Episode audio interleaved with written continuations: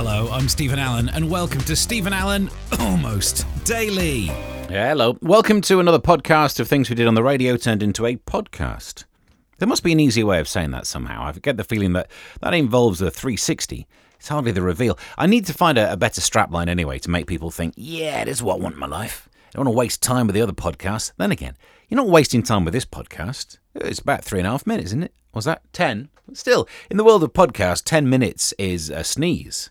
Often a podcast will be three and a half hours of people in conversation, but not in the edit suite, if you know what I mean. So, we did a radio show. We looked at randomness from the tabloids and churned out a broadcast that smelled like this. Oh, it's Friday. Put that in your pope and smike it. Um, the does that go the right way around? The uh, right on the way for us today with today's broadcast. Jodie Marsh is in the news. Remember her? Anyway, she gets a mention. Um, Jimmy Carr's in the news. That's barely even worth a joke. That one. Um, bed bugs are. Oh, they're still back. We're still talking about bed bugs. You can read my column in various newspapers, including the Romford Recorder. I've been there. I've suffered. I've lived with bed bugs, and now I've written about it.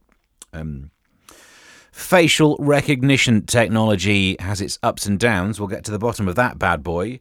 And maybe something about the Loch Ness Monster, but you know, I think those stories are all stupid. There's a story about Jenny Eclair, who's uh, says here, comedian Jenny Eclair says that her main aim as she gets older is to annoy people. So continuing in the vein that she did. Look, I don't disagree. I think she's a very talented comedian, so I'm not going to, you know, there's no besmirchment here. I just it dawns on me that as a 63 year old woman, she thinks annoying people is like a new thing that she could do that is challenging, that pushes back against the presumptions. Jenny, you should have tried being a husband because I tell you what, the general assumption is that, that we're annoying. You can't see a TV advert that doesn't have a husband just being stupid and annoying. So it feels like that's our role. Do you remember that Specsavers advert when like the I can't remember the details of it, but basically the mum and the daughter were like really clever, and the son and the dad were like, "Oh, we went to the wrong, we didn't go to Specsavers, and now we're in the look at we our glasses don't fit our faces, they're crammed up our bottoms," and it was that level of oh, what a gender split that advert's got. So yeah, Jenny Eclair, go and be annoying, and then you'll know exactly what it feels like uh, to be me, and a lot of people probably just just agreeing with you. There's no two ways around it. Bed bugs are in the news. They're horrible little things and they smell. I think they smell. I can definitely smell them, but then I can smell when people are ill, when other people can't. It's kind of my superpower. I probably stood a little bit too close to Chernobyl. When actually, as a kid, I remember we did a school trip to oh, Sizewell. What's the Sellafield? That's it. And then looking back, I wonder if that was when I got my superpowers. Anyway, so now I can smell things. So if you've got a really good sense of smell, you can smell bed bugs. They're kind of musky. But now pest controllers say that business is booming. Ah, oh, it makes it worse, doesn't it? That there's a group of people benefiting from this. Um, exterminators in Hertfordshire claim that their county is the most besieged. It borders Essex, so be careful on that edge. Uh, James Garland from Watford Pest Control said that calls from those returning from France indicate an outbreak in the UK is coming. Can I just say, stop going to France? Because it's not even like you get cheap booze anymore, is it? Because of duty, or do we now get cheap booze? I don't know. But the point is, you don't want cheap booze. Is if if you come home and then your house is riddled with bed bugs. Then again, these things do drink your blood.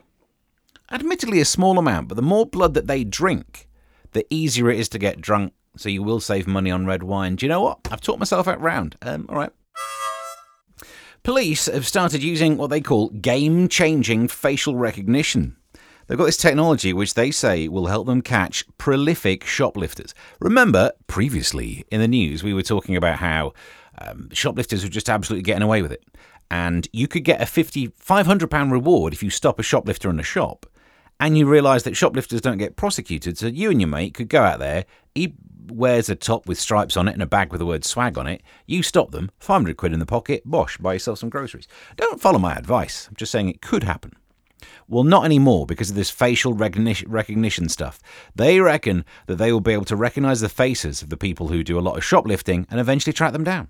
So it's bad news. This facial recognition technology is bad news for shoplifters. It's good news for me because finally I might get recognised. I'm not saying my career's not going well, but I'm now staring at CCTV deliberately, just on the off chance. Model Jodie Marsh is in the news. She was left with a bruised bosom after suffering a flying kick from an emu at her animal sanctuary in Essex, being attacked. Jodie Marsh being attacked by an emu. Uh, the long legged bird, who is fun to look at but you wouldn't want to get too close, says that she didn't expect to be attacked by the emu. You saw that joke coming a mile off. Ah. There's a story about tourism in the UK. Look, we know that the cost of living crisis is uh, is hitting hard. Um, in as much as what did we read the other day? That someone was oh, it's uh, what's the name? The comedian. Anyway, a comedian was eating some placenta that was stored in a fridge. Which you know we've all been desperate for food, but come on. Well, apparently tourism could be helping. Uh, Loch Ness has been named the top UK destination um, that people have never visited but desperately want to. Can I just take a second to say, imagine that. We're making tourism money in the UK from people wanting to see a thing that doesn't exist.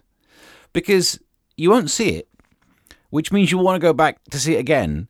Like you could go and see the Tower of London, you'll see the Tower of London, tick tick it off the bucket list. If you want to see the Loch Ness monster, you'd be going back every year, spending your money on the little trinkets and all that lark. Honestly, this is why we shouldn't go for Scottish independence.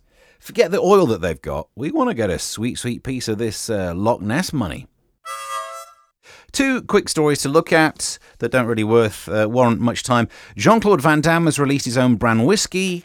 Dot dot dot. I'm sure it's got a kick to it. Dot dot dot dot.